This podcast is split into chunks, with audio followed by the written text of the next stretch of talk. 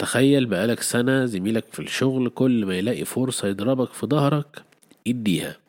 سمعتك وأخلاقك واتهامات فارغة وكل اللي نفسك فيه. وبعدين تفضل صابر كل ده فتيجي فرصة بقى ترد اللي عمله بس في الحقيقة. يا ترى اللي أنا عملته ده كان صح ولا غلط؟ الإجابة بعد الفاصل ومعاكم محمود ميزار من بودكاست ميزار كلاب والحياة حلوة.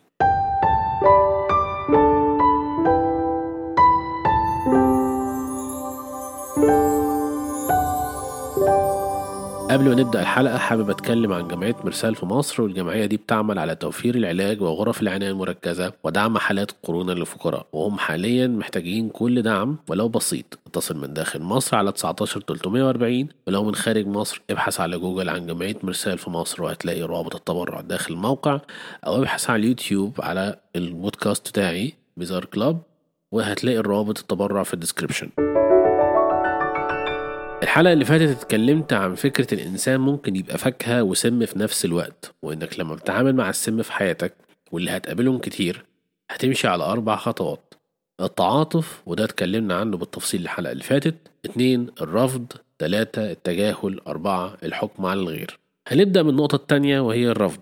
أنا بحكي قصة شخصية حصلت معايا بإني اشتغلت في مكان ما لمدة سنة وكان في زميل من أول ساعة وهو في شيء غلط في التعامل. كان دايما شايفني مصدر تهديد أو تخريب لقضيته الخاصة مع صاحب العمل. وزي ما اتكلمنا قبل كده أنت لا تتحكم في رأي الآخرين فيك وممكن حد يشوفك سم وحد يشوفك فاكهة. وكانت كل فرصة يلاقيها يضربني في سمعتي وتوصل لي الاتهامات وهو بنفسه كان تعامله غريب. وبالعكس هو بالنسبة لناس تانية كان محبوب جدا. بس أنا كنت شايفه مؤذي. وبعيد تاني الحياة أقنعة وأنت ما تقدرش تتحكم في أي شيء حواليك غير نفسك. لما حاولت أتقرب ليه وأفهم الدوافع اتعاطفت معاه. ولكن بعد ما تعبت من كتر الضغط اللي كان بيعمله وبدأت أشيل كمية المرات اللي كان ممكن بسهولة أذي بيها وأحكي اللي حواليا كمية المواقف كنت ألاقي ناس تقول لي خلي بالك برضو أنت عملت حاجات وأنا مش شايف نفسي اطلاقا ومش لاقي مبرر ليها. وكنت كل مرة غاضب من اللي بيحصل معايا لحد ما جت فرصة كان هو قال كلمة سيئة السمعة عني بشكل غير طبيعي واتضايقت قوي في نفسي وفجأة لقيت الفرصة إنه طلب حاجة فيها إهدار لمال الشركة بشكل فج وهو كان شايف إن ده حق من حقوقه وإن ده نوع من أنواع التعويض من الظلم اللي هو كان شايفه من صاحب العمل وقلت لنفسي لازم أوري الناس الغلط اللي هو بيعمله وأظهره على حقيقته. ورحت قلت للناس ساعتها ده غلط وإن ده كذا وكذا وكذا. وكان ساعتها في مدير حذرني وقال لي محمود ما تلعبش نفس لعبته وهتندم بعدها لأنها مش طبيعتك. الغضب والضغط عماني ورحت عملت اللي كنت شايفه صح وفعليا في ناس هتقول لك ما دام في إهدار مال عامل الشركة لازم تتكلم عنه ان دي أمانة. وهي فعلا أمانة. ولكن الغلطة إني رحت أعمل نفس اللي بيعمله. إني أقول حاجة وحشة عنه حتى وهي حقيقة. واضحة لكل الناس. المهم إن بعد ما عملت ده ندمت جدا لإني عملت نفس الحاجة اللي هو كان بيعملها. وكان ساعتها لازم أمشي بالخطوات دي أتعاطف مع قضيته وأرفض طريقته في التعامل مع القضية دي وما أحاولش أقلده اطلاقا. وإن يتجاهله تماما تماما مهما كان.